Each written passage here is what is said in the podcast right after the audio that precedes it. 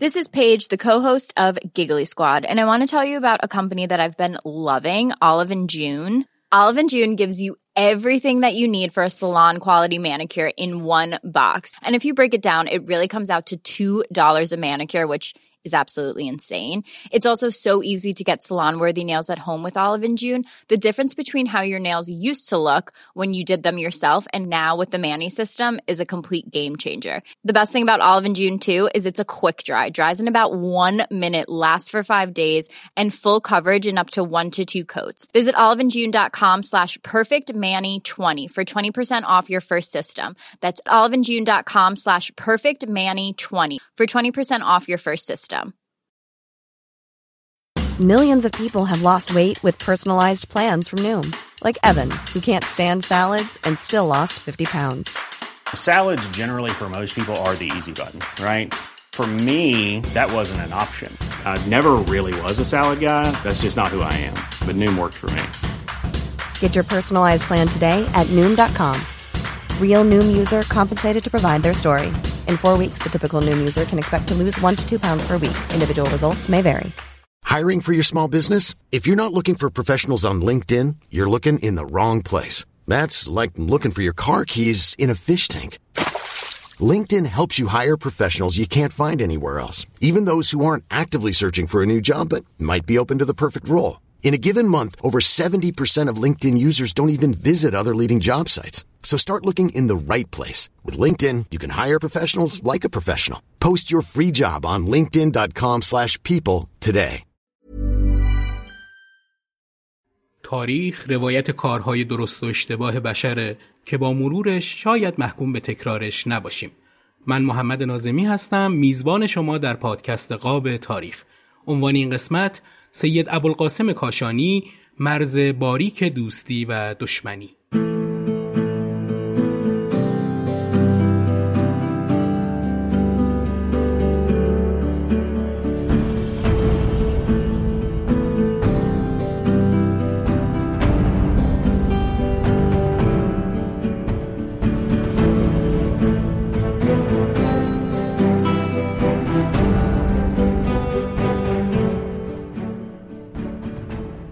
سلام. 26 امین قسمت پادکست قاب تاریخ رو میشنوید. همینطور که می‌دونید تو قاب تاریخ پادکست های دیگه رو هم معرفی می‌کنیم که کار دوستان عزیزمونه و با دقدقه ای که دارن تو موضوعات مختلف کارهای خوبی رو منتشر می‌کنن. یکی از این پادکست ها رادیو تصمیمه که میسم مدنی و مهدی نیلاش عزیز درباره موضوعی که خیلی مهمه صحبت می‌کنند و اطلاعات مفیدی رو به شنونده میدن. رادیو تصمیم سعی داره تا مخاطبهاش رو با فرایندها و ریزکاری های تصمیم گیری آشنا کنه. قراره پرونده های مختلفی رو بررسی کنند و تو فصل اول از بازی های کامپیوتری صحبت می‌کنن که این مسائل بررسی میشه. تصمیم گیری، اعتیاد، درآمد، ساختار مغز، مسیر شغلی و مطالب دیگه. لینک Castbox این پادکست رو تو توضیحات گذاشتم که دسترسی بهتری برای دنبال کردنش داشته باشید. اما این قسمت پادکست اختصاص داره به روایت زندگی و فعالیت های سید ابوالقاسم کاشانی مجتهد شیعه و فعال سیاسی در دهه 20 و سالهای ابتدایی دهه سی عضو مجلس مؤسسان اول در سال 1304 و نماینده ادوار 14, 16 و هفته مجلس شورای ملی از حوزه تهران که در دوره هفدهم مجلس به ریاست اون هم رسید. کسی که نقش پررنگی در ملی شدن صنعت نفت و کودتای 28 مرداد 1332 داشت و همراهیش با مصدق و فاصله گرفتن از اون باعث حرف و حدیث های زیادی درباره نیت این روحانی شیعه بوده و هست.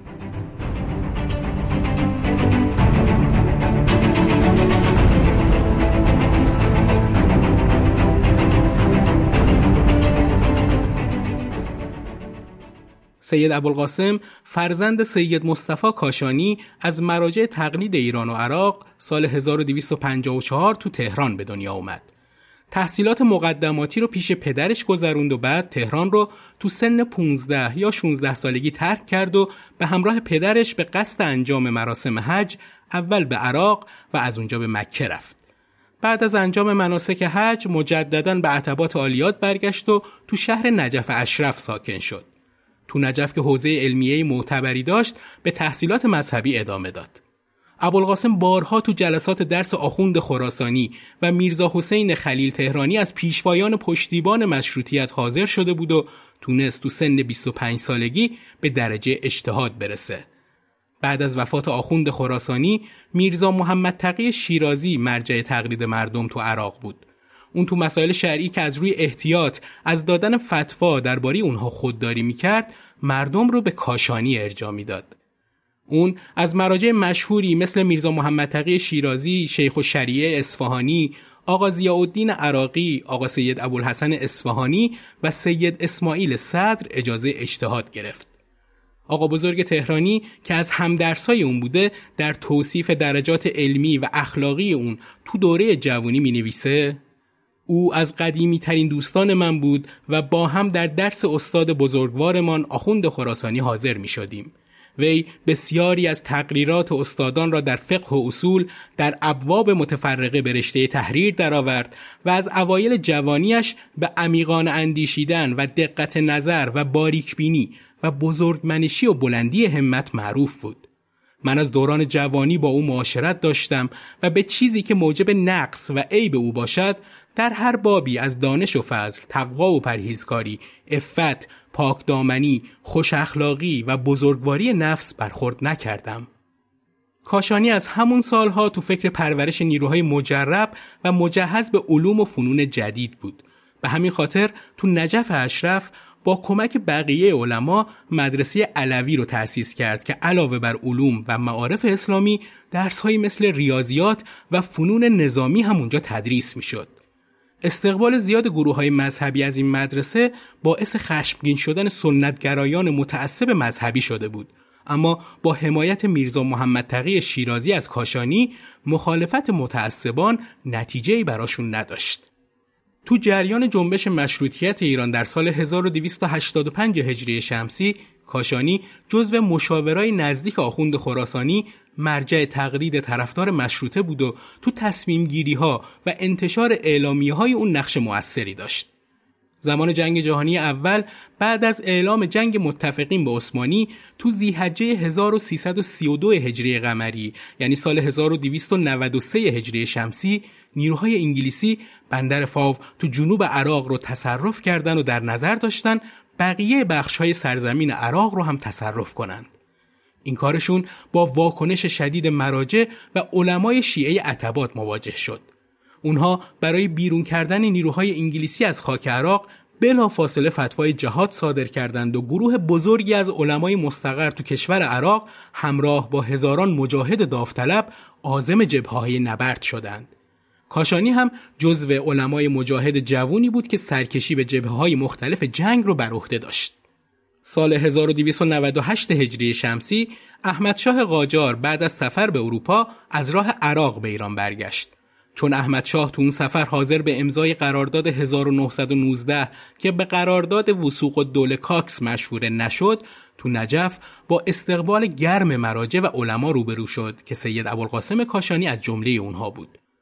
بعد از شکست عثمانی و بقیه دول متحد تو جنگ جهانی اول و اشغال عراق توسط انگلیس دولتی سر کار اومد که تحت حمایت انگلیسی ها بود.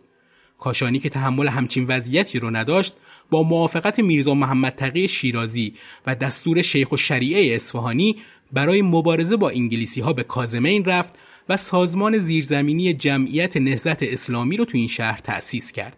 شیخ و شریعه هم با ارسال نامه‌ای اون رو به عنوان نماینده تامل اختیارش در مسائل مربوط به عراق معرفی کرد و نوشت پوشیده نیست که جناب عالم عامل فاضل کامل سید محققان و تکیگاه عالمان و مجتهدان حاج میرزا ابوالقاسم کاشانی از علمای روحانی است و می‌تواند حقوق مردم عراق را مطالبه نماید او علاوه بر این مورد اعتماد بزرگان، رؤسا و رهبران قبایل است و آنان برای دفاع از خود به او تکیه می کنند. او در آنچه که به اصلاح عراق منجر شود مورد اعتماد و اطمینان و گفته ها و دیدگاه های وی مورد تایید من است. از این رو همگان باید مقام بلند و شخصیت والای او را بشناسند. از خداوند متعال توفیق او را در جلب خبر برای مردم عراق خواهانم. علاوه بر این نامه نامه دیگه ای هم به امضای 15 نفر از رؤسای قبایل فرات میانه صادر شد و تو اون تاکید کردند که کاشانی، سخنگو و نماینده تامل اختیارشون تو همه زمینه هاست. کاشانی شب نیمه شعبان 1338 هجری قمری یعنی اردیبهشت سال 1299 هجری شمسی یه عده‌ای از علما رؤسای اشایر و سران عرب رو برای تشکیل جلسه مخفی به خونه خودش دعوت کرد. تو این جلسه درباره انقلاب مسلحانه بر ضد ارتش اشغالگر انگلیس بحث و قرار شد گروهی از اونها جریان این کار رو به اطلاع میرزا برسونند و نظرش رو جویا بشن. روز بعد جلسه ای تو خونه میرزای شیرازی تشکیل شد و قرار شد برای دستیابی به استقلال عراق اول به صورت مسالمت آمیز تلاش بشه و اگه نتیجه نگرفتن دست به مبارزه مسلحانه بزنن. خرداد همون سال میرزای شیرازی خطاب به ملت عراق اعلامیه رو منتشر کرد و تو اون با هدف درخواست استقلال و برپایی حکومت اسلامی همه رو به شرکت تو تظاهرات آرام دعوت کرد. بعد از انتشار این اعلامیه تو مسجد هیدرخانه بغداد هیئتی از رجال مذهبی و سیاسی بغداد تشکیل شد. کاشانی هم از اعضای این هیئت بود. درخواست های این هیئت عبارت بودند از تشکیل سریع جلسه نمایندگان واقعی مردم عراق به منظور تصمیم گیری درباره سرنوشت سیاسی کشور، آزادی مطبوعات و رفع موانع ارتباط مخابراتی با سایر کشورها. اما وقتی انگلیسی ها خیلی به این خواسته ها توجه نکردند، اعضای هیئت هم اقدامات مسلحانه رو تو دستور کارشون قرار دادن.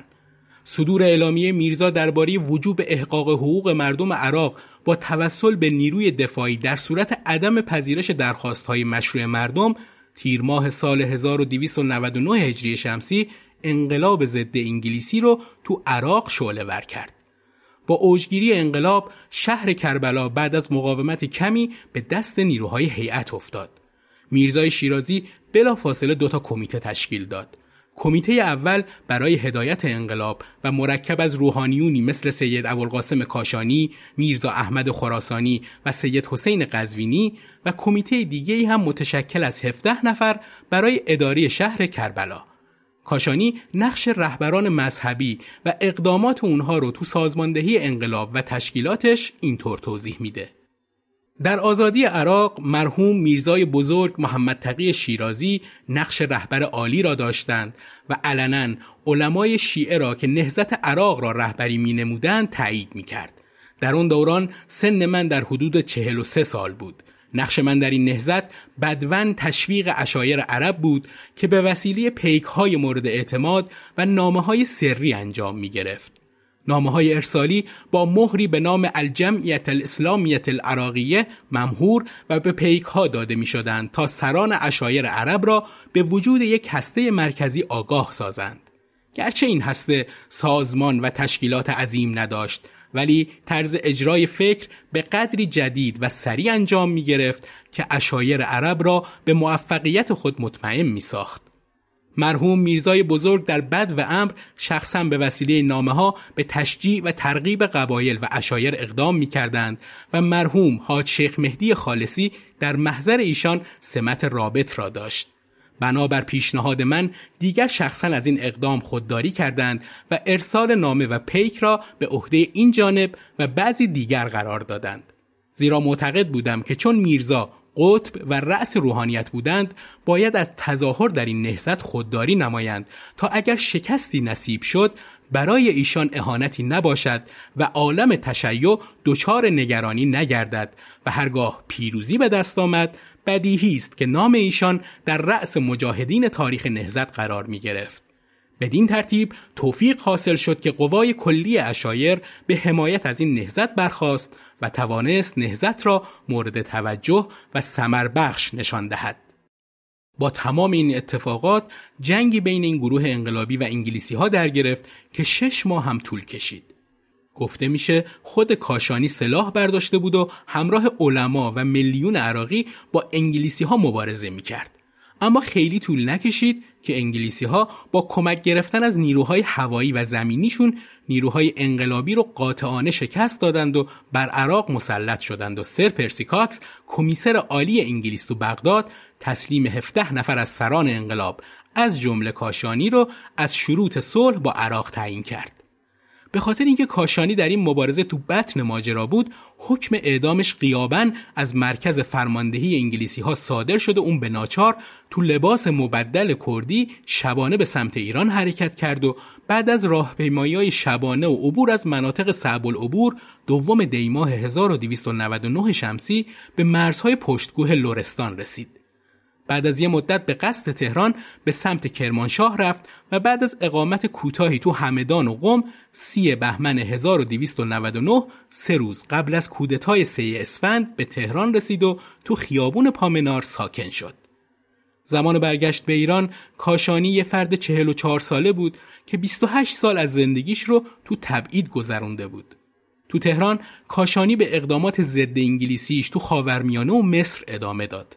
اون از موافقای جمهوری خواهی رضا شاه بود و طبق گفته سید رضا زنجانی علیه سید حسن مدرس و برای حمایت از پهلوی میتینگی هم برگزار کرده بود. آبان 1304 کاشانی به عضویت مجلس مؤسسان در اومد و 21 آذر همراه با بقیه اعضا رأی به پایان حکومت قاجار و شروع سلطنت رضا پهلوی داد. کاشانی تو دوره پادشاهی رضاشاه دوره آرومی رو گذروند و بیشتر به تدریس و امور مذهبی مشغول بود. پسرش دکتر محمود کاشانی تو مصاحبه رابطه بین رضاشاه و پدرش ابوالقاسم کاشانی رو اینطور تعریف می‌کنه.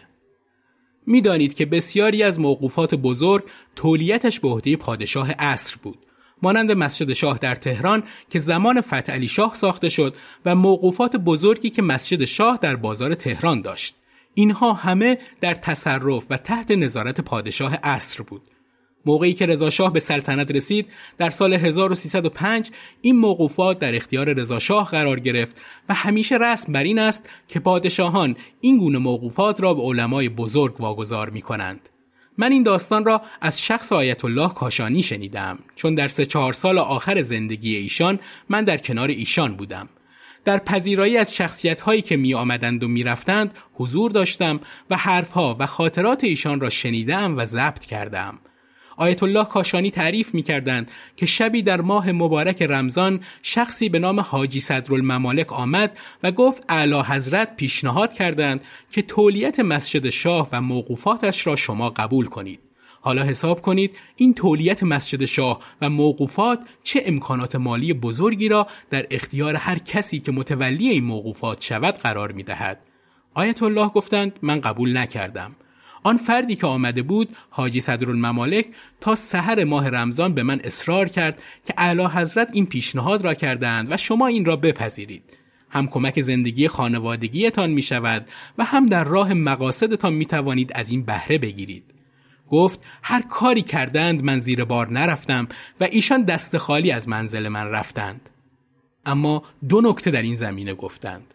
گفتند هنگامی من از این امتیازات چشم پوشی کردم که به نان شب محتاج بودم ولی قبول نکردم. نکته دیگری که گفتند این بود که فکر نکنید که اینها یک امتیاز بزرگی بود که از آنها دل کندم. مثل یک پول سیاهی که آدم بیاندازد کنار من از این چیزها گذشتم. یعنی این امتیاز را فکر نکنید که دو دل بودم که قبول کنم یا نکنم. مثل یک پول سیاه از آن گذشتم. این روحیه آیت الله کاشانی بود که به مال دنیا و امکانات مالی کوچکترین علاقه ای نداشت. و همین دلیل هم همانطوری که اشاره کردم در خانه کهنه قدیمی سازی که متولد شده بود در همان خانه دیده از جهان فرو بست بعد از حدود 85 سال آجر روی آجر این خانه نگذاشت. در حالی که دورانی بود که ایشان رهبری نهزت را به عهده داشت ریاست مجلس را به عهده داشت و با همه رجال و شخصیت ها در همین خانه کهنه قدیمی ساز زندگی سیاسی خودش را اداره می کرد. 25 شهریور 1320 محمد رضای 21 ساله روی تخت سلطنت پدرش نشست. کاشانی که در زمان رضاشاه خیلی تو سیاست اداری کشور دخالت نمی‌کرد به نخست وزیر محمد علی فروغی شکایت کرد. اون تو نامش بر لزوم تصویب قوانین الهی تاکید کرد و از جایگزینی تدریجی مدارس سنتی مذهبی با مدارس مدرن و همینطور رفتار پلیس برای آزار زنان محجبه و افراد معمم انتقاد کرد. تو این دوران همزمان با اشغال ایران انگلیسی ها از علی سهیلی نخست وزیر وقت خواستند که ابوالقاسم کاشانی رو که یکی از مخالفان سرسخت اونها بود و تو جنگ با انگلیسی ها تو عراق شرکت کرده بود تبعید کنه. کاشانی متهم بود که با آلمان هم دست و مرتبطه و تو سازمانی عضو شده که با افسرهای اس اس آلمانی سر و کار داره. تو بیانیه‌ای که توسط سفارت انگلیس در تهران بعد از حمله به اونچه ستون پنجم آلمان ها اسم گذاشته بودن منتشر شد کاشانی همراه با حبیب الله نوبختی به عنوان سردسته فعالای ضد انگلیسی معرفی شده بودند. نوبختی بنیانگذار حزب کبود حزب سیاسی طرفدار فاشیسم بود که پایه های اون بر لزوم اتحاد با آلمان نازی هیتلر بود به این شکل کاشانی و 164 نفر از افراد متنفذ لشکری و کشوری رو با اتهام تشکیل ستون پنجم آلمان تو ایران توقیف کردند و تو بیمارستان 500 تخت خوابی تهران و عراق تحت الحفظ درآوردند. وقتی کاشانی از دستور توقیفش باخبر شد تلگرافی به فرمانداری نظامی فرستاد و تسلیم شدنش رو موکول به شرایطی اعلام کرد اما فرماندار نظامی از طریق درج آگهی تو جراید بهش اختار کرد که خودش رو تسلیم کنه بالاخره کاشانی در تاریخ 27 خرداد 1323 شمسی تو گلاب دره شمیران دستگیر و بازداشت شد بعد 28 ماه رو تو زندان نیروهای متفقین در رشت، عراق و کرمانشاه گذروند. برای دوره چهاردهم مجلس شورای ملی هم با اینکه تو تبعید بود به نمایندگی مجلس انتخاب شد. اما به دستور ستاد ارتش متفقین اسمش از فهرست اسامی نمایندگان مجلس حذف و به زندان روزها تو رشت فرستاده شد. سال 1324 تو تلگرافی که حکومت به کرمانشاه فرستاد دستور آزادی کاشانی رو صادر کرد. اون در بین استقبال علما و اهالی قوم 27 شهریور 1324 وارد این شهر و بعد هم راهی تهران شد. 26 تیر ماه 1325 به دنبال زد و خوردی که بین کارگرای هوادار حزب توده و کارگرای مخالفشون شکل گرفت کاشانی که به قصد زیارت مشهد تو سمنان اقامت داشت باعث درگیری شناخته شد و طبق ماده پنج قانون حکومت نظامی بین راه شاهرود و سبزوار بازداشت شد. اول به بهجت آباد قزوین و بعد به کمره یعنی خمین فعلی تبعید شد. در این خصوص مصدق تو نامه مفصلی شدیدن به قوام السلطنه نخست وزیر اعتراض کرد.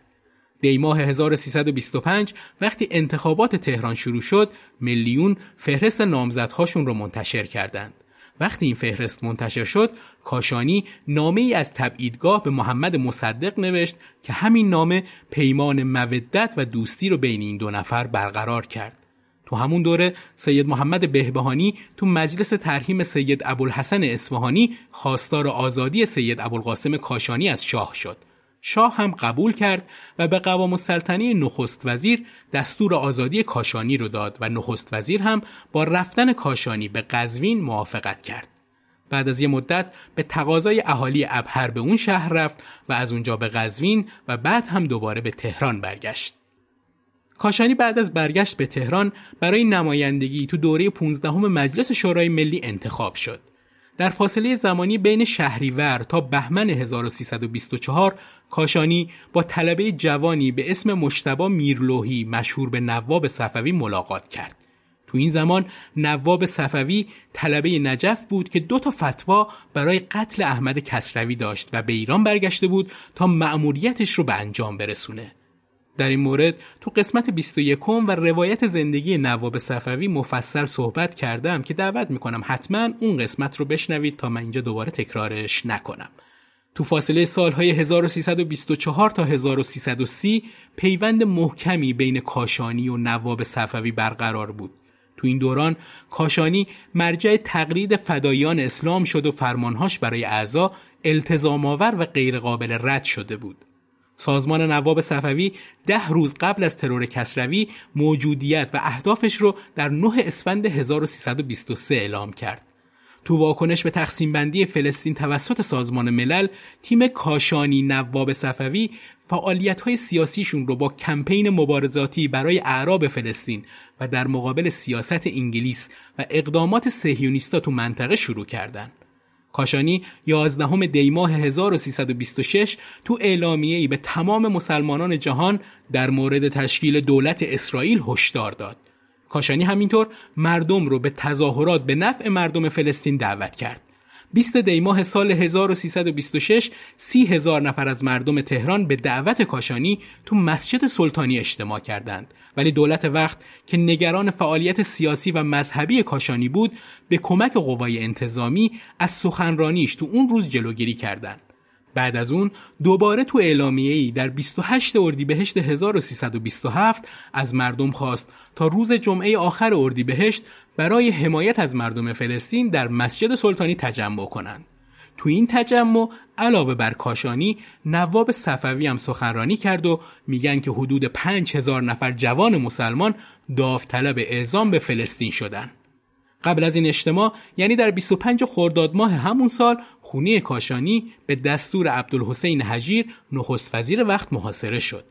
بعدتر کاشانی در آذر 1327 با همکاری محمود شروین و شمس قناتابادی مجمع مسلمانان مجاهد رو پای ریزی کرد. با نخست وزیری هجیر در سال 1327 کاشانی این انتخاب رو نتیجه هماهنگی دربار و انگلیس برای حل مسئله نفت و زیاد شدن قدرت شاه می‌دونست. به همین خاطر نماز عید فطر 16 مرداد 1327 رو به صورت یه مانور علیه دولت هجیر درآورد.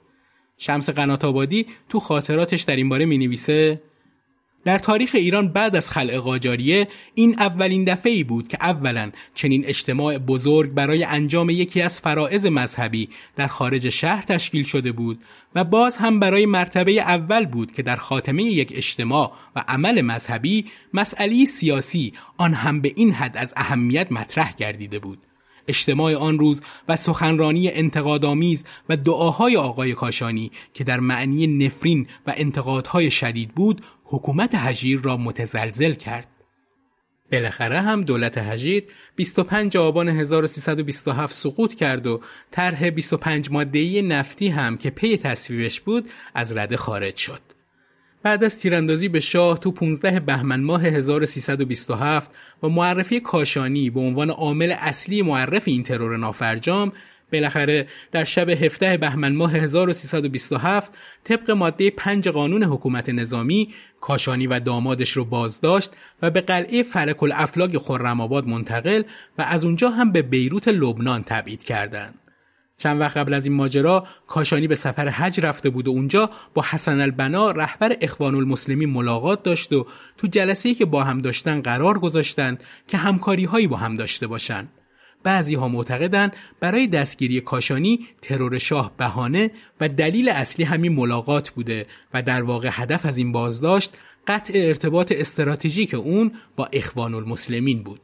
با این حال کاشانی باز هم در تبعید و وقتی لبنان بود تو انتخابات مجلس شورای ملی شرکت کرد و 21 فروردین 1329 به نمایندگی مردم تهران برای دوره 16 هم انتخاب شد. همون فروردین ماه وقتی که علی منصور به نخست وزیری رسید سید جلال الدین تهرانی به نیابت از منصور به احمد آباد رفت و با مصدق ملاقات کرد دکتر مصدق اولین تقاضایی که از دولت جدید کرد مسئله برگشت کاشانی به ایران بود تهرانی تقاضای مصدق رو به اطلاع نخست وزیر رسوند و بلافاصله منصور شخصا به دیدن مصدق رفت و قول داد که با شاه ملاقات کنه و محترمانه از اون تقاضای برگشت کاشانی به ایران رو داشته باشه. مجامع روحانی، جبهه ملی، بازار و اصناف هم تو تلگراف های زیادی که فرستادن تقاضاشون رو اینطور ابراز کردن که کاشانی به ایران برگرده.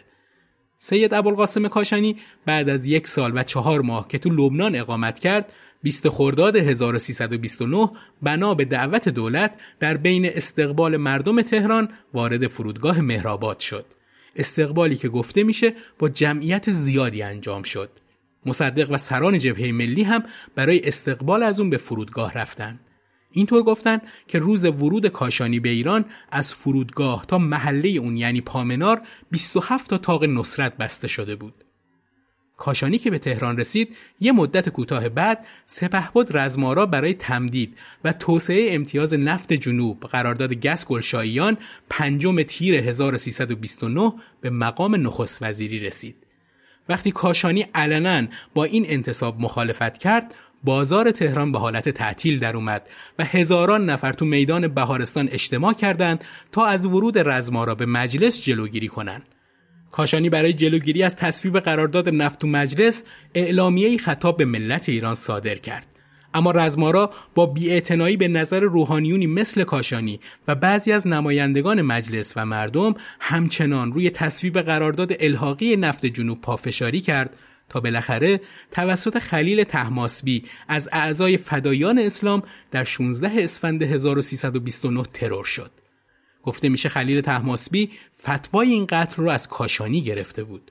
ادعایی که صحبت‌های کاشانی بعد از وقوع این ترور یه جورایی در تایید همین قضیه بوده.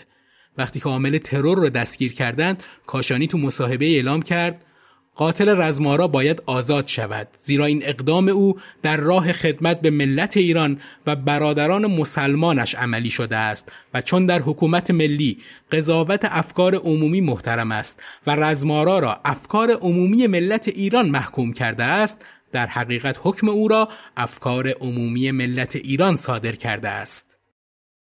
در کنار این احکام و این رفتارها که گاهی همراه حکومت و گاهی هم در تقابل با اون بود نظرات سیاسی گاهن از دید مذهبی اون سنتی اون زمان عجیب هم داشته. مثلا توی مورد با اینکه قانون انتخابات مجلس که بعد از مشروطیت به تصویب رسیده بود به زنان حق رأی و حضور تو انتخابات مجلس رو نداده بود کاشانی سال 1330 خورشیدی تو پاسخش به سوال یکی از خبرنگارا خیلی واضح و روشن اعلام کرد شرکت زن در انتخابات منع شرعی ندارد. البته حق رأی زنان سالها بعد از اون و بدون اینکه در این راه حرکتی کرده باشه به رسمیت شناخته شد.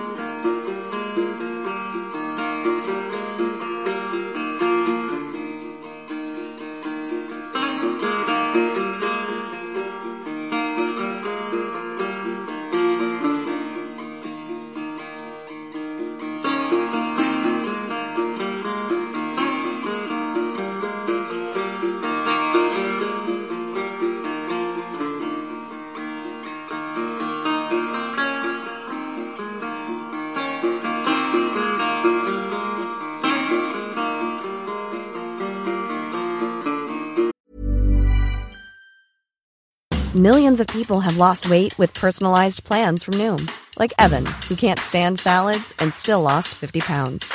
Salads, generally, for most people, are the easy button, right?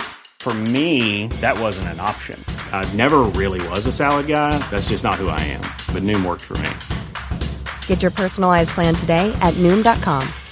Real Noom user compensated to provide their story. In four weeks, the typical Noom user can expect to lose one to two pounds per week. Individual results may vary. I'm Sandra, and I'm just the professional your small business was looking for. But you didn't hire me because you didn't use LinkedIn jobs. LinkedIn has professionals you can't find anywhere else, including those who aren't actively looking for a new job but might be open to the perfect role, like me. In a given month, over 70% of LinkedIn users don't visit other leading job sites. So if you're not looking on LinkedIn, you'll miss out on great candidates like Sandra. Start hiring professionals like a professional. Post your free job on linkedin.com slash people today.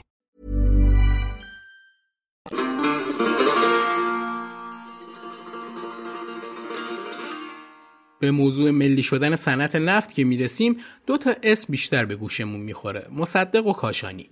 کاشانی برای موفقیت و همگانی شدن نهزت نقش عمده ای داشت. موزگیری کاشانی در مورد ملی شدن صنعت نفت علمای سرشناس شیعه رو هم همراهشون کرد. خانساری، محلاتی و شاهرودی از جمله علمای دیگه بودند که از ملی شدن صنعت نفت حمایت کردند. با نخست وزیری مصدق کاشانی پیامی برای اون فرستاد و از مصدق به عنوان برادر لایق و دانای خودش اسم برد و خوشحالی زاید الوصفش رو از نخست وزیری مصدق به این شکل اعلام کرد. جناب آقای دکتر مصدق پس از استعلام از مزاج شریف نمی‌دانم چگونه زحمات و فداکاری های برادر کامکار و عزیزم را تقدیس کنم. صبح وقتی نور چشمی آقا مصطفی خبر مسرت بخش رئیس الوزرایی حضرت عالی را آورد من یقین حاصل کردم دعاها و التماسهای این خادم اسلام در پیشگاه پروردگار قادر متعال اجابت شده است و پیروزی و سعادت از آن ملت گردیده است. در ختم کلام جز اینکه سعادت و سلامت و موفقیت برادر لایق و دانای خود را از پیشگاه اهدیت مسئلت نمایم توقع دیگری ندارم ایام بکام باد سید ابوالقاسم کاشانی 21 آذر ماه 1330 کاشانی برای تایید مصدق میتینگی برگزار کرد و سخنرانهای این اجتماع از مخالفای دکتر مصدق انتقاد کردند. 23 دی ماه 1330 جبهه ملی نامزدهاش رو برای انتخابات وکلای تهران معرفی کرد. سید ابوالقاسم کاشانی هم 18 بهمن ماه همون سال به نمایندگی دوره هفدهم مجلس شورای ملی از حوزه تهران انتخاب شد. زمانی که دولت مصدق تو مزیقه اقتصادی قرار گرفت و اقدام به فروختن اوراق قرضه عمومی کرد، کاشانی تو پیامی خطاب به مردم اونها رو به خرید اوراق تشویق کرد و گفت امروز است آن روزی که جهاد شما باید با بذل مال به عمل آید خریداری اوراق قرضه بر ذمه آهاد ملت مسلمان است زمانی هم که دکتر مصدق برای دفاع از دعاوی ایران بر سر شرکت نفت انگلیس عازم دادگاه بین المللی لاهه شد اون با ارسال پیامی از ملت ایران خواست تا به مساجد برن و برای پیروزی دکتر مصدق دعا کنند. کاشانی می‌خواست تا از موضع رهبر مذهبی نهزت و همینطور ریاست مجلس ایران روابط مستحکمی با کشورهای اسلامی برقرار کنه. به همین خاطر سال 1331 و در جریان سفر حج پیامی به رجال و شخصیت‌های مسلمان ارسال کرد و کنگره بین المللی اسلامی رو برای ایجاد وحدت بین مسلمانان جهان، حفظ سیادت و استقلال کشورهای اسلامی و در هم شکستن نقشه های استعمار تأسیس کرد و پاییز اون سال از اونها برای شرکت در کنگره دعوت کرد تا به تهران بیان. اون تو ادامه سفرش به لبنان رفت و تو شهر سور با سید شرف الدین عاملی ملاقات کرد و با مردمی که به دیدارش اومده بودن درباره حوادث جاری ایران و جهان اسلام حرف زد. نقطه عطف زندگی سیاسی کاشانی رو می‌تونیم روز سی تیر 1331 ببینیم. تو رویداد سی تیر اون با نخست وزیری قوام مخالفت کرد و با نوشتن نامه‌ای به دربار ادامه نخست وزیری دکتر مصدق رو درخواست کرد. با استعفای مصدق و سر کار اومدن قوام السلطنه کاشانی ضمن دعوت مردم به راهپیمایی علیه دولت قوام روز سی تیر طی بیانیه اعلام کرد که اگه لازم بشه کفن پوش راه میفته اون تو پیامی خطاب به شاه گفت به اعلی حضرت بگویید اگر بیدرنگ دکتر مصدق بر سر کار برنگردد شخصا به خیابان خواهم رفت و دهانی تیز انقلاب را با جلوداری شخص خودم مستقیما متوجه دربار خواهم کرد. این در حالی بود که قوام پیام تهدیدآمیزی رو خطاب به همه معترضین صادر کرده بود و گفته بود وای به حال کسانی که در اقدامات مسلحانه من اخلال نمایند و در راهی که در پیش دارم مانع بتراشند و یا نظم عمومی را برهم زنند. این گونه آشوبگران با شدیدترین عکس عمل از طرف من روبرو خواهند شد و چنان که در گذشته نشان دادم بدون ملاحظه از احدی و بدون توجه به مقام و موقعیت مخالفین کیفر اعمالشان را در کنارشان می‌گذارم. حتی ممکن است تا جایی بروم که با تصویب اکثریت پارلمان دست به تشکیل محاکم انقلابی بزنم و روزی صدها تبهکار را از هر طبقه به موجب خشک و بیشفقت قانون قرین تیر روزی سازم. به عموم اختار می کنم که دوره اسیان سپری شده و روز اطاعت از اوامر و نواحی حکومت فرا رسیده است.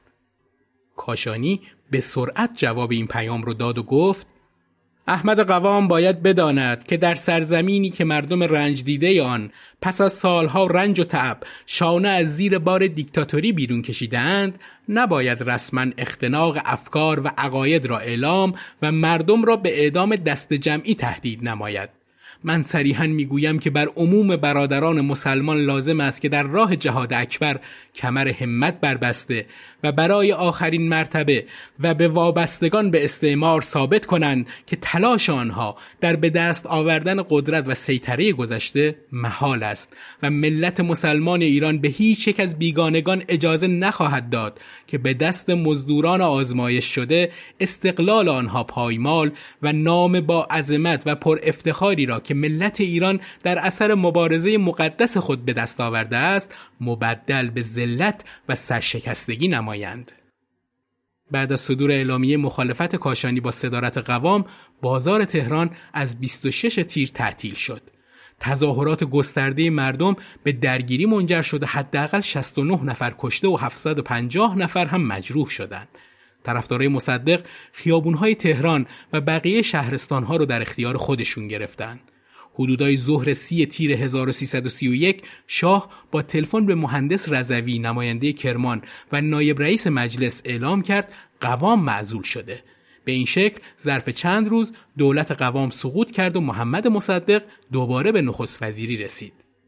روز دوم مرداد ماه تو جلسه فوق‌العاده‌ای که مجلس شورای ملی تشکیل داد قیام سیوم تیر ماه رو قیام مقدس شناخت و کشته های اون روز رو شهدای ملی دونست. همینطور لایحه تفویض اختیارات شش ماهه به مصدق رو تصویب کرد و توأم با این لایحه اختیارات نظامی هم به اون واگذار شد. مواردی که در ادامه باعث اختلاف کاشانی با مصدق شد. همینطور مجلس شورا سید ابوالقاسم کاشانی رو به جای سید حسن امامی که با دربار ارتباط داشت به ریاست مجلس انتخاب کرد. کاشانی بعد از سی تیر که به ریاست مجلس هم رسیده بود به نوعی خودش رو تو دولت شریک می‌دونست و معتقد بود بدون اون مصدق دوباره به نخست وزیری نمی رسید. عریض نویسی و نام نویسی های اون تو ازل و نصب مقامات کشوری و توصیه های گاه و بیگاهی که داشت فضا رو برای شکلگیری و آشکار شدن اختلافات بازتر کرد. روایتی هست که تا آخر آذر ماه 1331 1500 توصیه از کاشانی و فرزندانش تو وزارتخانه ها جمع آوری شده بود. وزیر کشور مصدق هم 58 فقره از این توصیه نامه ها رو که از صدور پرونده وکالت، اجازه دفتر ازدواج، استخراج معدن نمک و فرمانداری ماکو تا انتخابات خلخال و ریاست شهربانی کرج بود تنظیم و چاپ کرد تا در تاریخ ثبت بشه. در این باره گفته میشه که مصدق به کاشانی گفته بود آقا توصیه این و آن را نفرمایید در شعن شما نیست و در جامعه هم انعکاس نامطلوب دارد و مورد سوء استفاده قرار می‌گیرد. اگر نظرات اصولی دارید با دولت در میان بگذارید تا رفع مشکلات شود. اصلا گیریم که این مسائل درست بوده.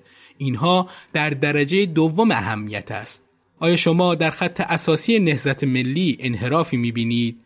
اگر هست بگویید اصلاح کنم و اگر نکردم بگویید از کارها کناره بگیر و الا برای مسائل جزئی که نمی‌توانیم اختلاف داشته باشیم. حسین فاطمی هم نقل می‌کنه دکتر مصدق هم به طور عجیب نسبت به این مسائل حساس بود و غالبا از مداخلات آقا و اطرافیانش گله داشت و دو سه مرتبه هم کار به جاهای باریک کشید. تایمز لندن مقاله‌ای درباره کاشانی نوشته بود و مجله خواندنی ها اون رو ترجمه کرده بود. تو این مقاله کاریکاتوری از سر کاشانی روی تنه شیر چاپ شده و اومده بود که کاشانی آنچنان شخصیتیه که یه اشارش نه تنها ایران که خاورمیانه رو به اعتصاب میکشونه. چند به چهر هم زیر کاریکاتور اومده بود. مصراهای اول این بود که استعمار چنین و چنان می‌کنه و مصراهای دوم بیتهام این بود که شیر پامنار اگر بگذارد این شماره مجله رو به مقدار زیاد چاپ کرده بودن و مجله ها رو کنار تشک کاشانی گذاشته بودن و سیل جمعیتی که به دیدار اون می‌رفتن و دستش رو میبوسیدن یه نسخه از این مجله رو دریافت می‌کردند و از زبان کاشانی میشنیدن که می‌گفت بی سواد برو این مقاله رو بخون ببین چی نوشته. همینطور نقله در اوج رفتارهای این مدلی کاشانی یکی از مذهبیون پیشش رفته بود تا نگرانیش رو از اختلاف تو نهزت بیان کنه. کاشانی به اون گفته بود نگران نباشید تا من هستم هر چوبی را که جای مصدق بگذارم کار او را خواهد کرد. اون درباره خودش می‌گفت من سرمایه مملکت هستم فقط رهبر مسلمین ایران نیستم. مرا همه مسلمانان جهان به رهبری قبول دارند. از طرف دیگه حساسیت و رقابت یه طرفی که بین کاشانی و سید حسین تباتبایی بروجردی ایجاد شده بود برای کاشانی که همیشه می‌خواست خودش رو رهبر و زعیم مسلمانان جهان ببینه تنشزا بود. وجود سید حسین تباتبایی بروجردی مانعی همیشگی جلوی کاشانی بود تا رویای رهبری همزمان تو دو تا جبهه سیاسی و دینی رو اگه آرزوی محال براش نباشه لاعقل دور از دسترسش ببینه. البته که هر دوشون بعد از کودتای 28 مرداد و تو جریان سرنگونی دولت مصدق به شاه نزدیک بودن و از برگشت شاه به کشور حمایت کردند. داماد سید حسین طباطبایی بروجردی خاطره ای رو درباره رابطه این دوتا روحانی به این صورت نقل کرده. آقای کاشانی روی کاناپه نشسته بود. سلام کردم. آقای کاشانی گفت علیکم السلام. کجا بودی؟ چه کار می‌کنی؟ دعوت کرد کنارش نشستم. گفت بی سواد لوره چه کار می کند؟ منظورش آقای بروجردی بود. اگر این را من به آقا منتقل می کردم دیگر خیلی بد می شد.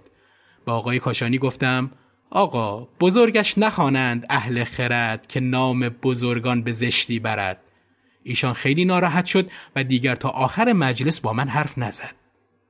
اما برسیم به شروع علنی درگیری کاشانی و مصدق.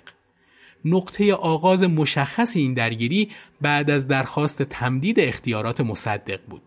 کاشانی ضمن مخالفت با تمدید قرارداد اون رو جاه طلبانه و مصدق رو پنهان در پشت نقاب تزویر و آزادی خواهی مستبدی که می‌خواهد به دوران قبل از مشروطه برگردد شر خودسر یاقی تاقی و کسی که به خیال خداوندگاری افتاده است خطاب کرد و اینطور گفت بر احدی پوشیده نیست که رئیس دولت برخلاف قانون اساسی در صدد است. ایران را به حکومت استبداد بازگرداند.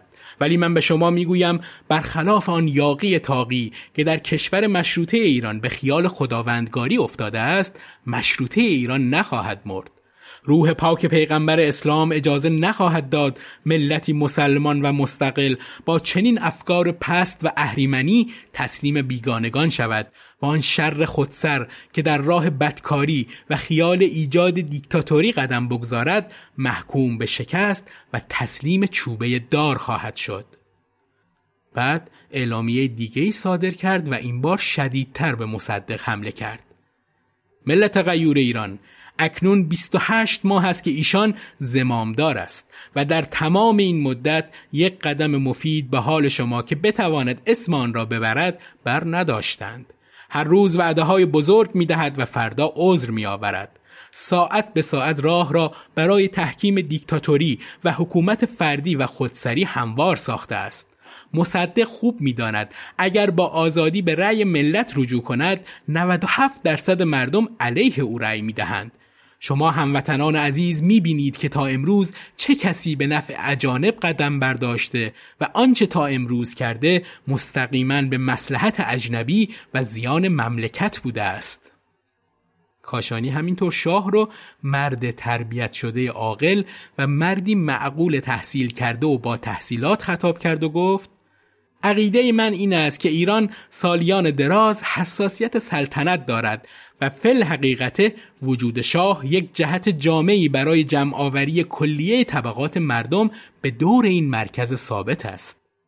کاشانی بعد از کودتا هم تو مصاحبه گفت ریاست مجلس در شعن من نبود و من از این جهت این مقام را پذیرفتم که جلوی فعالیت هایی که مصدق می‌خواست شروع کند و یک سال بعد شروع کرد بگیرم.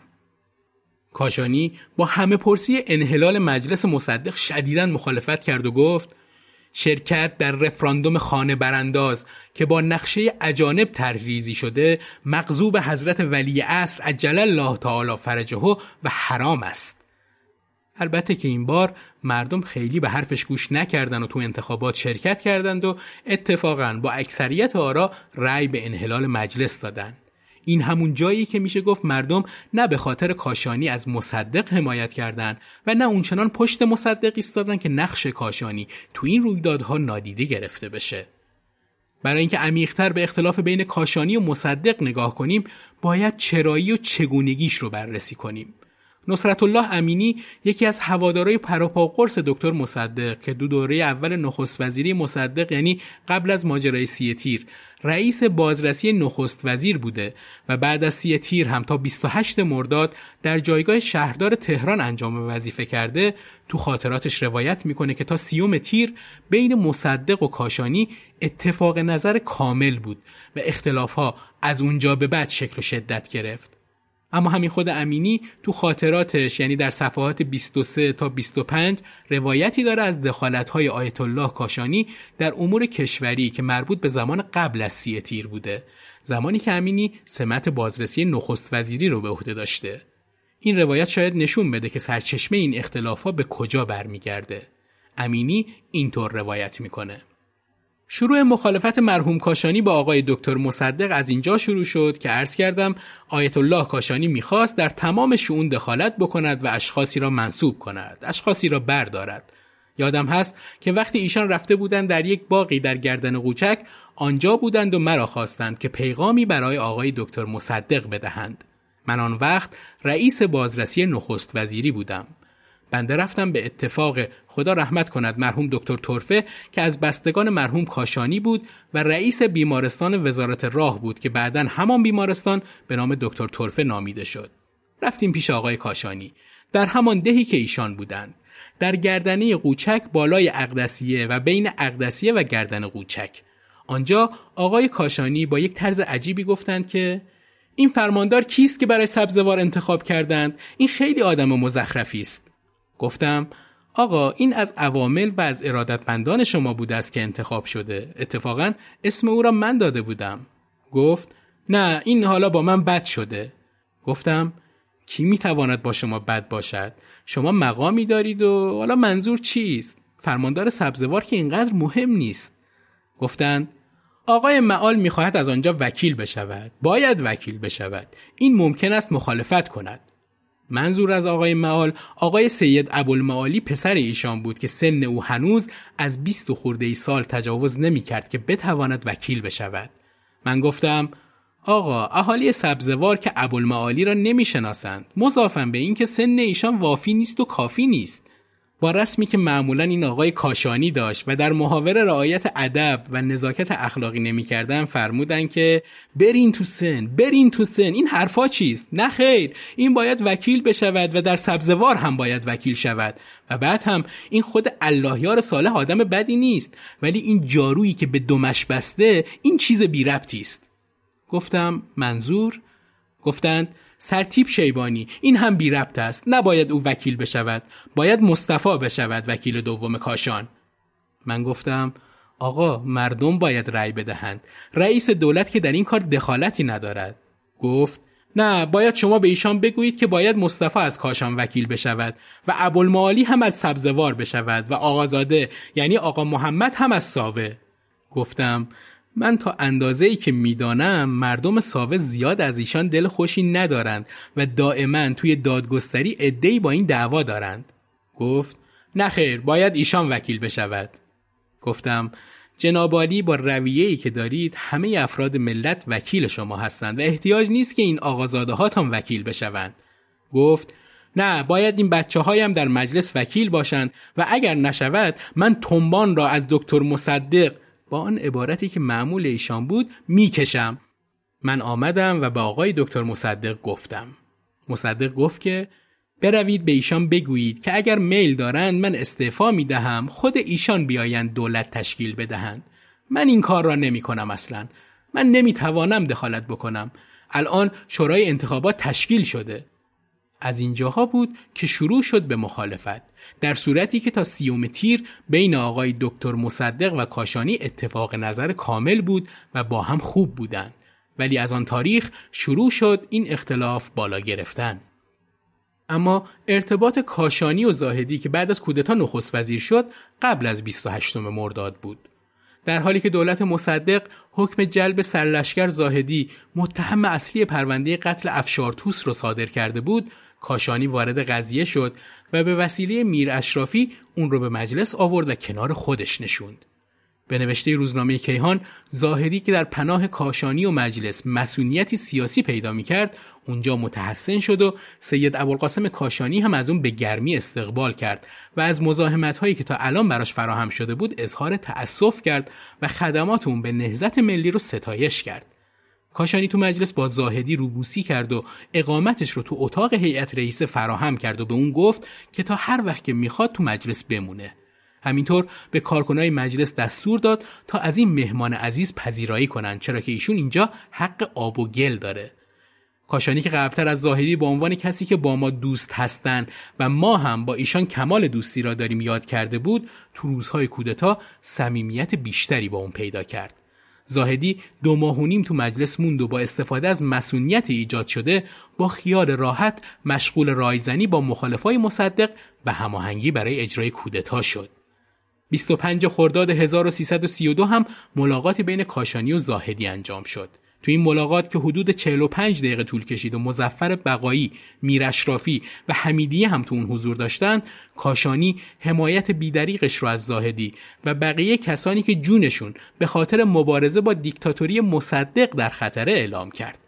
فضل الله زاهدی تا 29 تیر تو مجلس بود و بعد از اون مجلس رو ترک کرد و تا کودتای 28 مرداد جایی پنهان شد. سرلشکر نادر باتمانقلیچ از افسرای کودتاچی که بعد از 28 مرداد به سمت ریاست صدات ارتش رسید در جریان محاکماتش بعد از انقلاب 1357 به نقش سید ابوالقاسم کاشانی اشاره کرد و گفت در اوایل سال 32 به خدمت سید ابوالقاسم کاشانی مشرف شدم. حضرت از جریان سیاسی کشور متأثر بودند و دعا می‌کردند که مملکت نجات پیدا کند و به من گفتند تلاش کنید مملکت از این وضع نجات پیدا کند. پس از کودتای 28 مرداد وقتی رئیس ستاد شدم با فرزند کاشانی تماس گرفتم و جریان را به او گفتم و نظر آیت الله را خواستم. آقا مصطفی از قول سید ابوالقاسم کاشانی گفتند چه بهتر که شما را انتخاب کردند. در اوایل شهریور 32 وقتی خدمت کاشانی شرفیاب شدم ایشان مرا به گرمی پذیرفتند و نسخه ای از فرمان حضرت علی به من دادند و فرمودند این دستورها را نسب العین قرار دهید.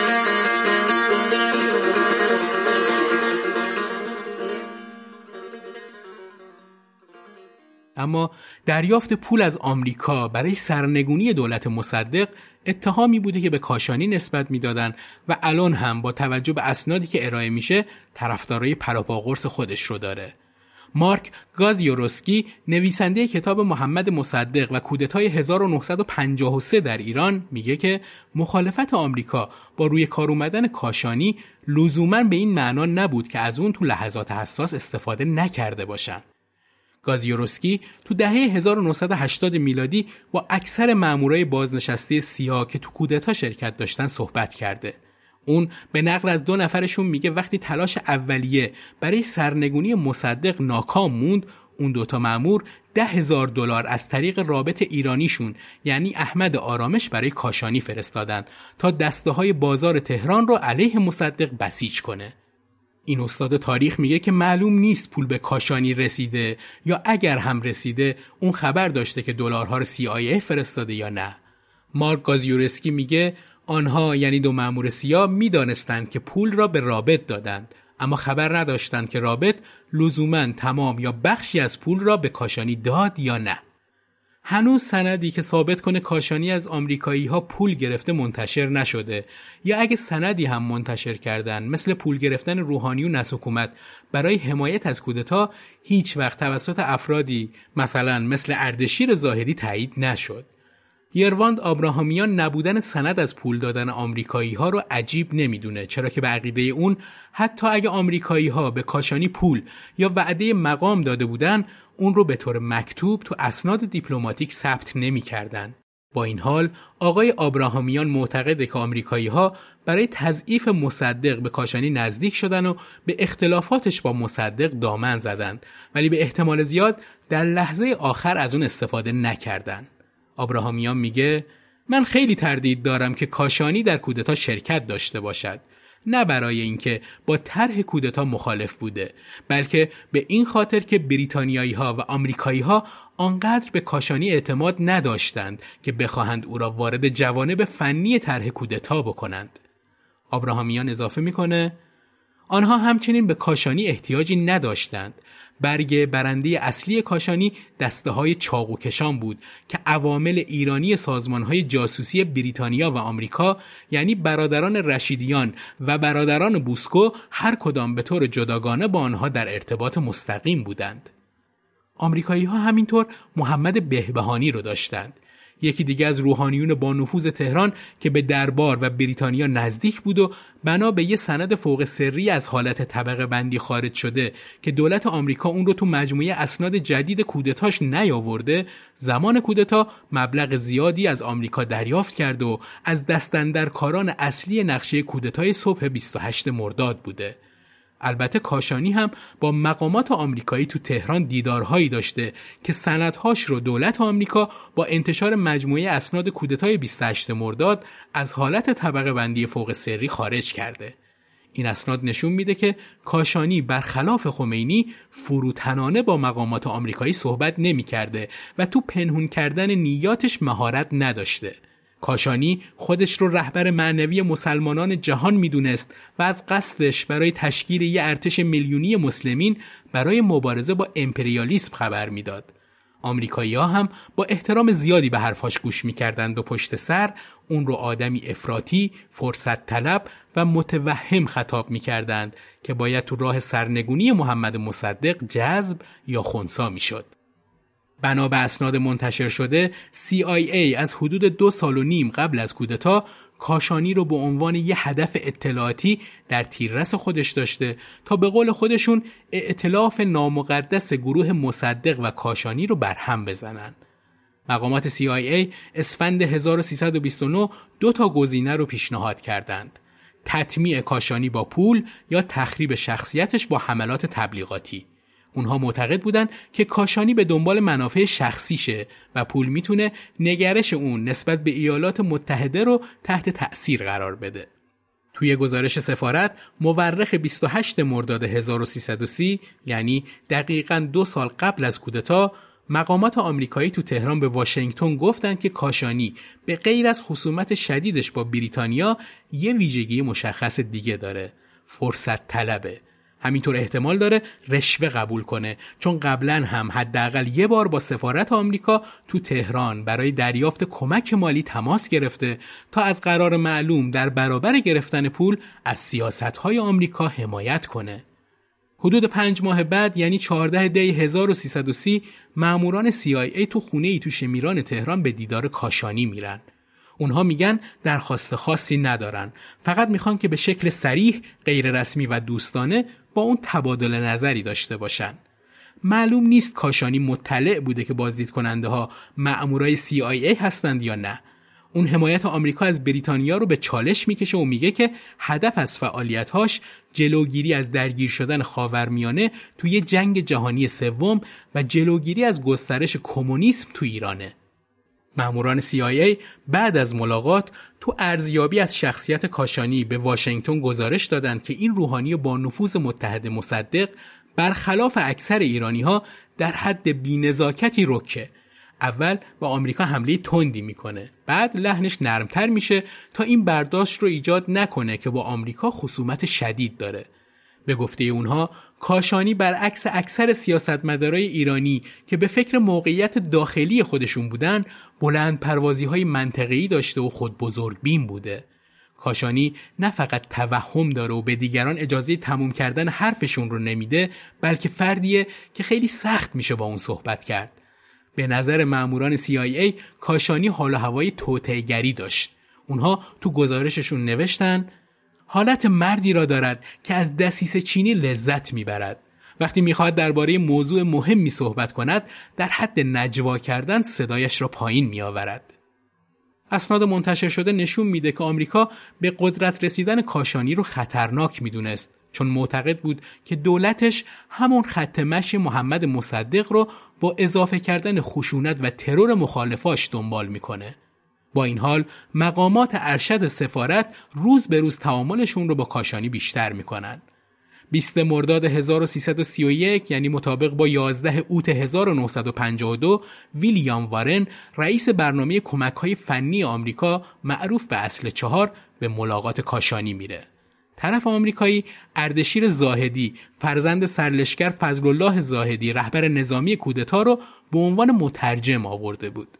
اون نشست چند هفته بعد از شروع دور دوم نخست وزیری مصدق برگزار می‌شد. کاشانی ریاست مجلس شورای ملی رو به دست آورده بود و جنگ قدرت بین اون و مصدق تازه در حال شروع شدن بود. مقام آمریکایی اول به کاشانی به خاطر ریاست مجلس تبریک میگه.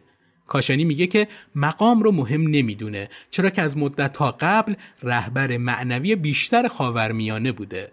طرف آمریکایی جواب میده مسلمه که رهبری معنوی میلیون ها مسلمان منطقه مسئولیت سنگینیه. ولی به هر حال ریاست مجلس ایران هم تو همچین شرایط حساسی به نوبه خودش مسئولیت مهمیه.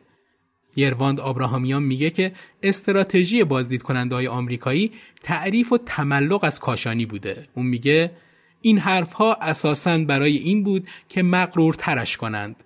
استراتژی این بود که بین او و مصدق اختلاف بیاندازند. ارزیابی آمریکایی ها این بود که کاشانی علاوه بر رقابت های سیاسی با مصدق به شهرت بالای نخست وزیر و پوشش خبری گسترده‌ای که رسانه های داخلی و خارجی به اون می‌دادند حسادت می‌کرده. با عمیقتر شدن شکاف بین این دوتا رهبر جبهه ملی آمریکایی ها تماس با کاشانی رو به سطح سفیر ارتقا دادند. لوی هندرسون سفیر آمریکا تو تهران که به طور مستقیم تو طراحی نقشه کودتا نقش داشت حداقل دو مرتبه با کاشانی گفتگوی مستقیم داشته. بنا به سند تو دیدار 17 آبان 1331 یعنی 8 نوامبر 1952 کاشانی گلایه کرد که سیاست های آمریکا نه فقط منافع ایران که سلامت اون رو هم به خطر انداخته و اگه ادامه پیدا کنه می‌تونه به جنگ جهانی سوم و نابودی تمدن بشر منجر بشه. کاشانی به هندرسون میگه که می‌خواد جهان اسلام رو در برابر کمونیسم، امپریالیسم و استعمار متحد کنه. اون خواهان کمک آمریکا برای رسیدن به این هدف شد. بنا به گزارش سفیر آمریکا کاشانی درخواست کمک مالی نکرد. فقط خواست که آمریکا همونطور که با کمونیسم مبارزه می‌کنه علیه امپریالیسم و استعمار هم بیسته. سفیر آمریکا تو گزارش خودش به واشنگتن از بینتیجه بودن ملاقاتش میگه و می‌نویسه معلوم نیست که او چرا می‌خواست من را ببیند. به غیر از اینکه این برداشت را در بین دوستان و دشمنانش ایجاد کند که با آمریکا در تماس است. دو روز بعد هندرسون و کاشانی دو ساعت دیگه هم ملاقات کردند که بنا به گزارش سفیر کاشانی بعد از گلایه های همیشگی به هندرسون گفته که قصد داره در آینده به موازات ارتش ایران ارتش دیگه‌ای متشکل از میلیون ها مسلمان تأسیس کنه. ارتشی که سربازاش آماده باشن جونشون رو فدای اسلام کنند. کاشانی بعد توصیه می‌کنه که هندرسون حرفهاش رو به اطلاع رؤسای خودش تو واشنگتن برسونه چرا که این به نفع آمریکا و صلح جهانیه که دیدگاه کاشانی رو جدی بگیرن. هندرسون تو گزارشش یه نقل قول مستقیم هم از کاشانی آورده. من یک شخص عادی نیستم من رهبر جهان اسلام هستم و جهان اسلام نیرویی است که به زودی باید جدی گرفته شود این به نفع تمام مردمان خوب در همه جاست که جهان اسلام و آمریکا همکاری کنند. البته که چند وقت بعد با سفر نیکسون به ایران برعکس این خواستش را عملی کرد. بعد از انتشار خبری به نقل از سید مصطفی کاشانی پسرش مبنی بر اظهار تأسف آیت الله کاشانی از اینکه به علت بیماری نتونسته با ریچارد نیکسون معاون وقت رئیس جمهور آمریکا ملاقات کنه کاشانی سریعا و طی پیامی که با عنوان توضیح آیت الله کاشانی تو روزنامه اطلاعات مورخ 24 آذر 1332 چاپ شد این خبر رو اینطور تکذیب کرد. آنچه در رادیو و روزنامجات منتشر شده محل تکذیب این جانب است و به هیچ وجه اظهار تأسف از عدم ملاقات و سایر مطالب نکردم و هیچ وقت به ملاقات اجنبی هرچه بزرگ باشد نرفته و نمی‌روم و پیغامی هم ندادم اگر فرزندم اظهاری نموده به خیال خود خواسته خدمت و تجلیلی کند و الا دشمنی و قصد سویی نداشته. سید ابوالقاسم کاشانی بنا به اسناد آرشیو ملی آمریکا کاشانی چند سال بعد از سقوط دولت محمد مصدق تو کودتای 28 مرداد در شرایطی که با حکومت پهلوی اختلاف پیدا کرده و خونه نشین شده بود به آیزنهاور رئیس جمهوری ایالات متحده نامه تزلم خواهانه نوشت و ابراز خورسندی کرد که ایالات متحده آمریکا الگوی کشورهای امپریالیستی رو دنبال نمی‌کنه. البته در مورد ارتباط کاشانی با دربار بعد از کودتا علی نقی آلیخانی تو خاطراتش نظر دیگه ای رو بیان می‌کنه. میانه کاشانی و مصدق به هم خورد. مصدق یکی دو ماه اول این جریان را تحمل کرد. بعد کاشانی را کنار گذاشت و بعد هم میانهشان به کلی به هم خورد. کاشانی رفت با دربار ساخت. به همین دلیل هم بعد از 28 مرداد 1332 از طرف دربار با کاشانی خیلی با احترام رفتار می‌شد و وقتی هم بیمار شد خیلی حواسشان به این بود که هر دکتری مایل است در اختیارش باشد یعنی رابطه خوبی با آنها نگه داشته بود اسناد نشون میده که کاشانی حدود سه سال قبل از کودتا تو یکی از دیدارهاش با مقامات سفارت آمریکا تو تهران خواهان کمک مالی سری آمریکا شده بود. بنا به سند آرشیو ملی ایالات متحده ابوالقاسم کاشانی روز 18 ژوئن سال 1950 میلادی یعنی 28 خرداد سال 1329 طی دیداری با یه دیپلمات آمریکایی جرالد دوهر خواهان دریافت کمک سری آمریکا شده. کمکی که معتقد بود می‌تونه اون رو به قوی ترین نیرو تو خاورمیانه در برابر گسترش نفوذ شوروی کمونیستی تبدیل کنه. بنا به همین سند دیدار به درخواست کاشانی و از طریق یک کارمند ایرانی خبرگزاری آسوشیتد پرس به نام سلیمان شاملو تو خونه کاشانی تو تهران برگزار شد. حدوداً یه هفته بعد از برگشت کاشانی از تبعید لبنان که جمعیت زیادی برای استقبال از اون به فرودگاه رفته بودند. کاشانی تو اون ملاقات به مأمور سفارت گفت که یه برنامه دو مرحله ای رو داره دنبال می‌کنه. اون اول می‌خواست یه دولت ملی رو تو ایران به قدرت برسونه و تقریبا هیچ شکی باقی نذاشت که آرزو داره خودش تو رأس دولت باشه و بعد جهان اسلام رو علیه کمونیسم متحد کنه.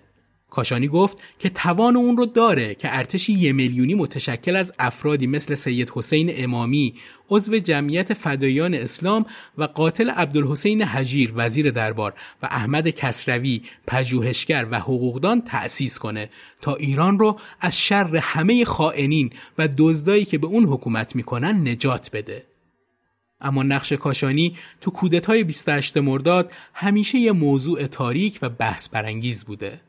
همونطور که گفتم کاشانی که با بریتانیا سابقه مبارزه طولانی داشت تو کارزار ملی شدن صنعت نفت متحد مصدق بود. اما تو دوره دوم نخست وزیری مصدق به دشمن سرسختش تبدیل شد.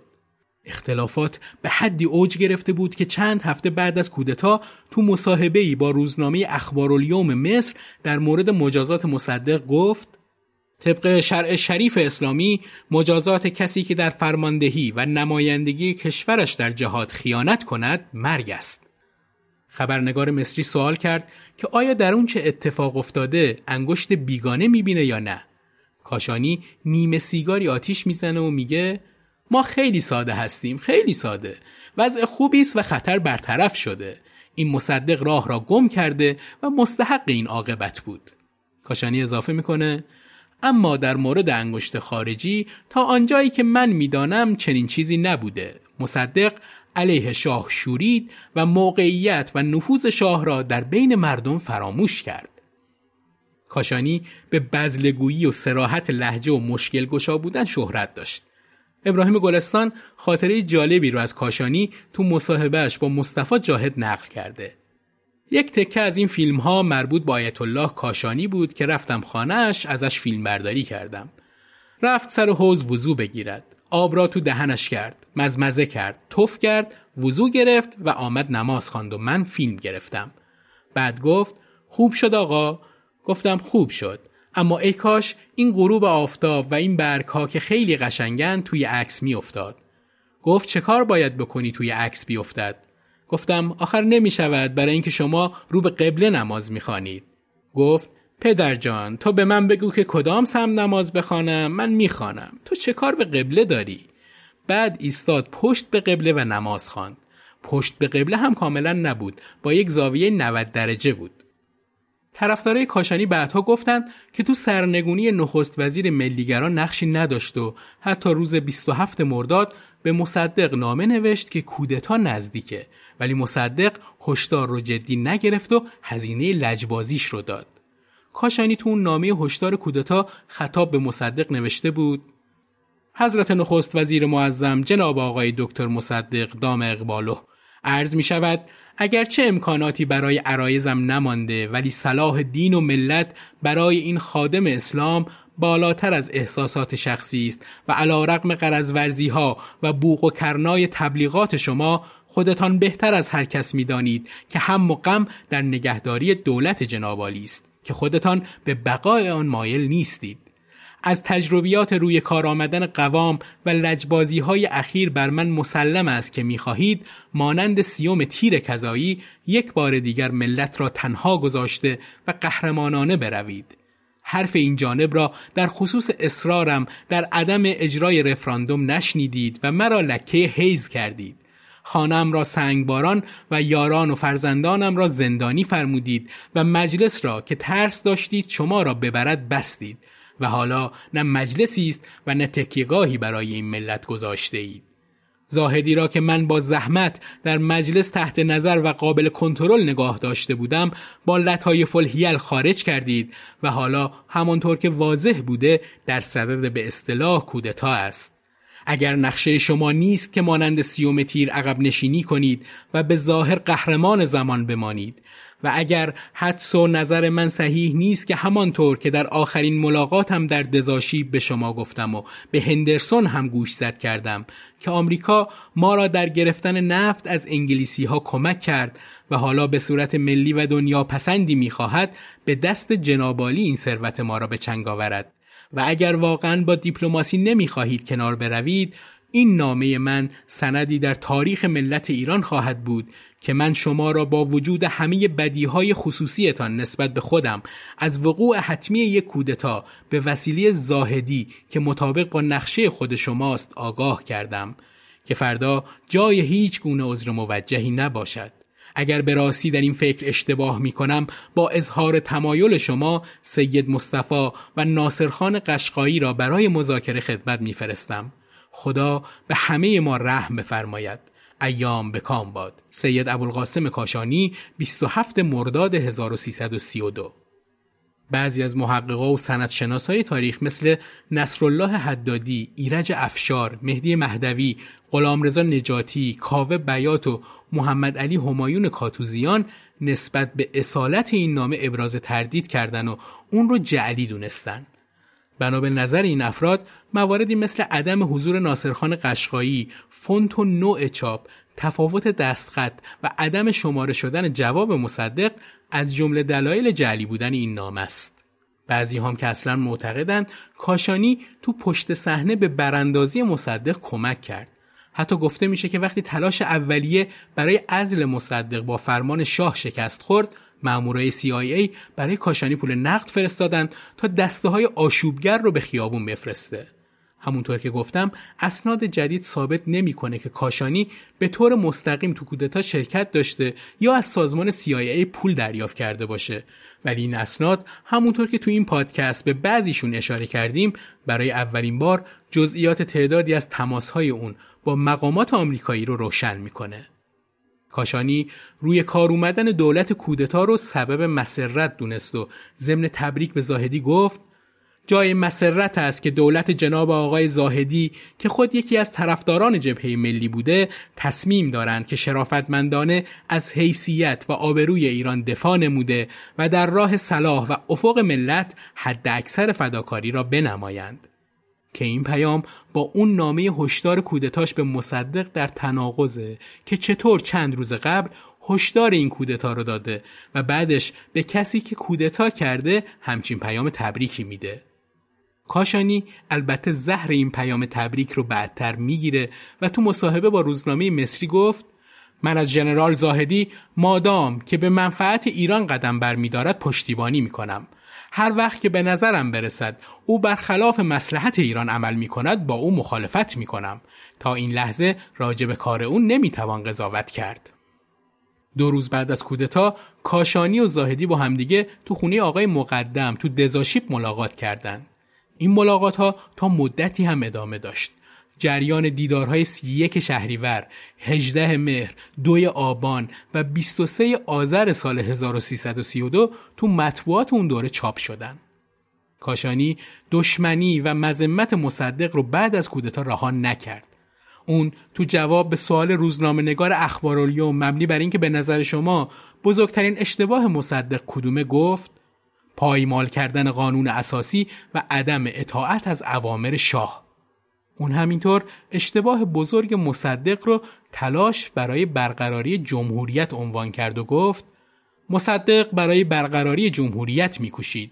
او شاه را مجبور کرد ایران را ترک کند اما شاه با عزت و محبوبیت چند روز بعد برگشت. ملت شاه را دوست دارد. بعدتر کاشانی تو جواب روزنامه مصری که پرسیده بود آیا عقیده دارید؟ مصدق مستحق همین سرنوشتی بود که به او رسید. گفت خداوند عادل است و آنچه امروز بر مصدق گذشته است نتیجه عدل خداوندی است. اون همینطور تو مصاحبه با اخبارالیوم مصدق رو به مرگ محکوم کرد. این مصدق راه را گم کرده و مستحق چنین عاقبتی بوده است. تمام هم و غم او این شده بود که مردم فریاد بزنند زنده باد مصدق. مصدق به من و کشورش خیانت کرد. طبق شرع شریف اسلامی مجازات کسی که در فرماندهی و نمایندگی کشورش خیانت کند مرگ است. کاشانی تو دوران زاهدی به مرور خونه نشین شد و لب به شکایت باز کرد و گفت آزادی جز برای عمال انگلیس نیست. مطبوعات و نشریات ملی هیچ گونه اظهار عقیده ندارند و همه توقیفند. بسیاری از میلیون و آزادی خواهان متدین در زندانها به سر می‌برند. این اختیارات را چه کسی به آقای زاهدی داده که این دیکتاتوری شدید و قرون وسطایی را با مردم شریف ایران می نماید؟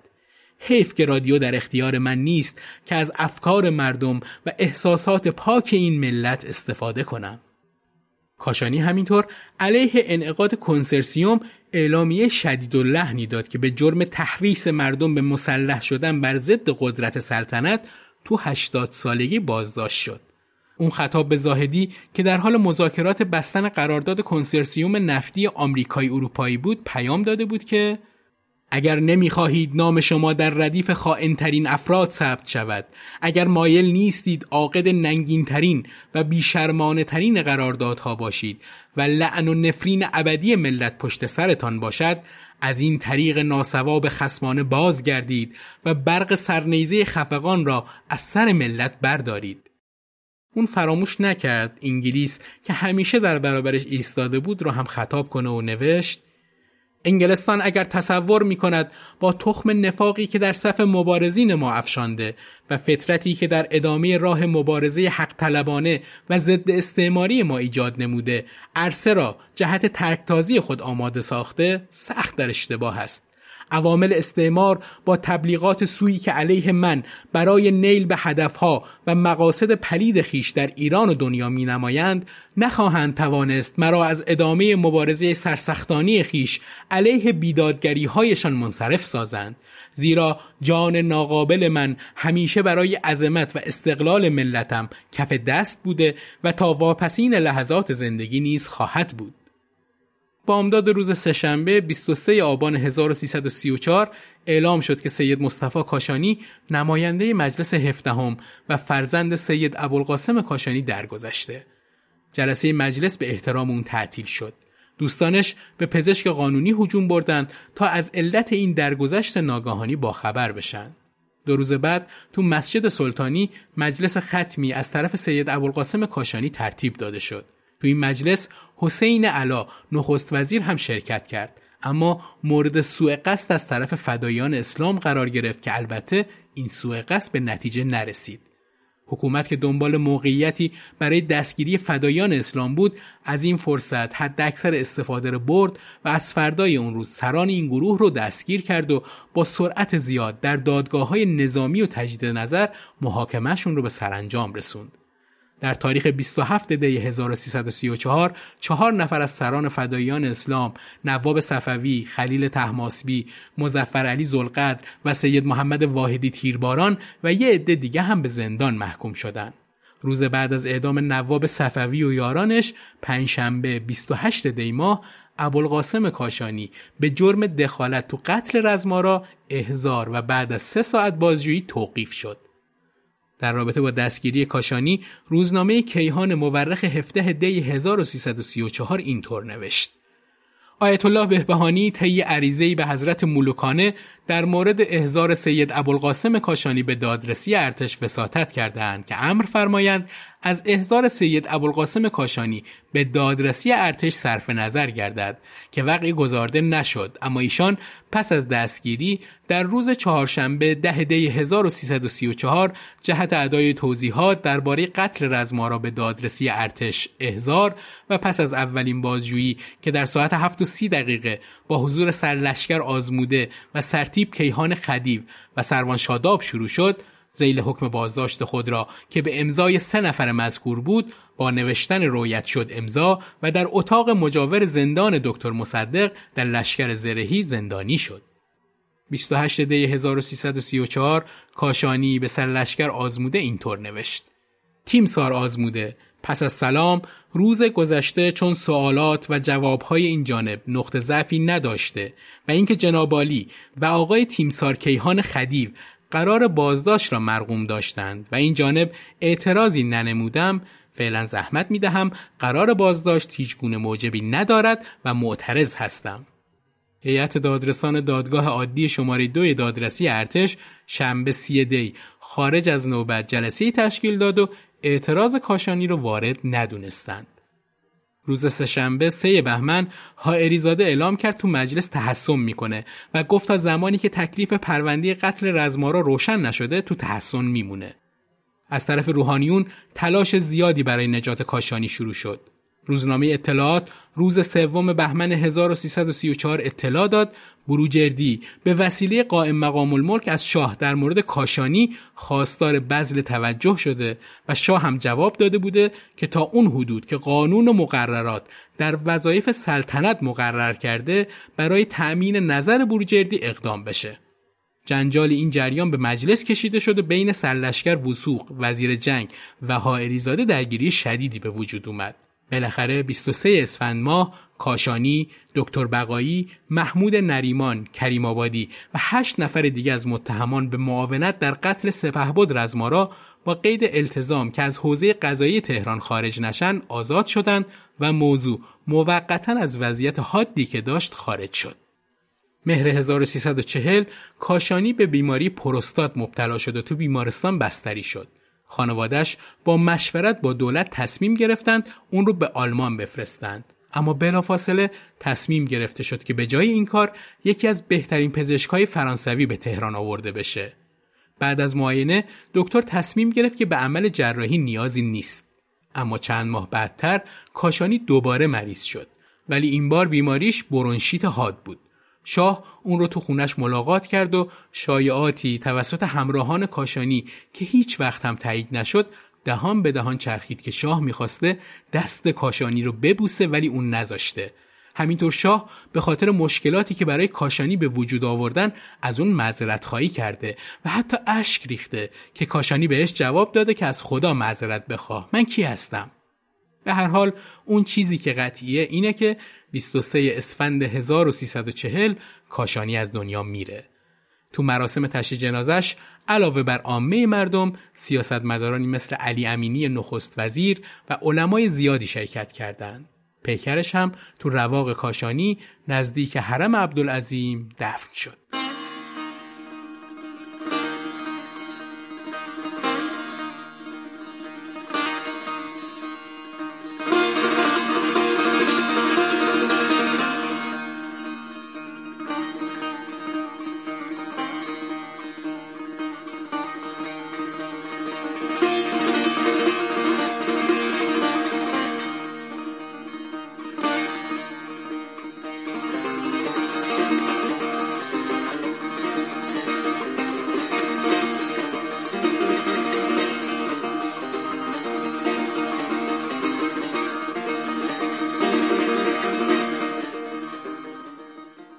پایان 26 امین قسمت پادکست قاب تاریخ رسیدیم. با اینکه این قسمت از نظر زمانی یکی از طولانی ترین قسمت های قاب تاریخ بوده ولی مطمئن باشید شما رو بی نیاز از مطالعه نمی‌کنه. پس امیدوارم که دلیل خوبی به شما عزیزان داده باشم که بیشتر و بیشتر تو دنیای تاریخ قدم بزنید و بخونید و مشاهده کنید. حمایت های شما باعث دلگرمی منه و من رو به ادامه این کار تشویق می‌کنه. ممنون از اینکه همراهمون هستید. روز روزگار خوش. ناگهان پرده بند چه؟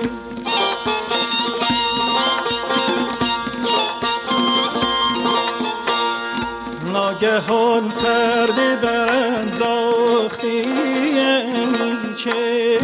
مست از خانه برون تاختی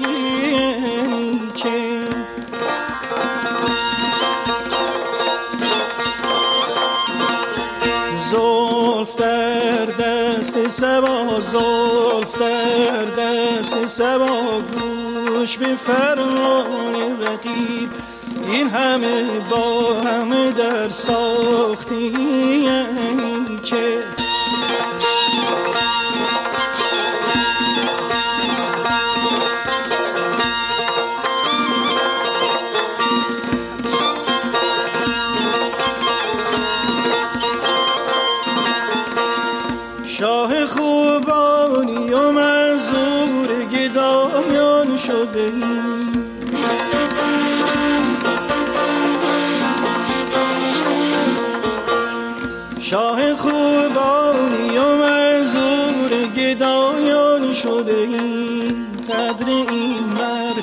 نشناختی چه؟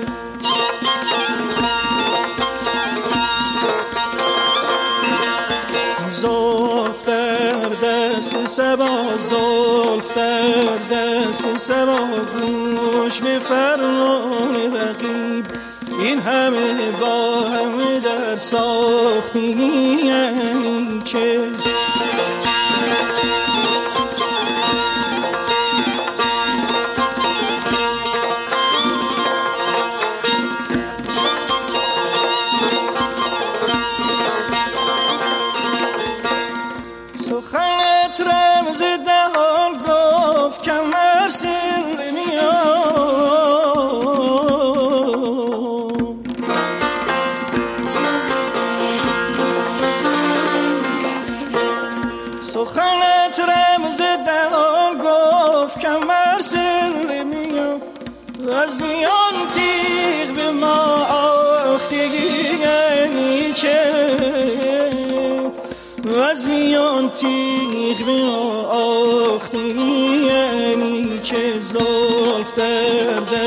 سبا زلف در دست سبا گوش به فرمان رقیب. این همه با همه در ساختی یعنی چه؟ این همه با همه در ساختگی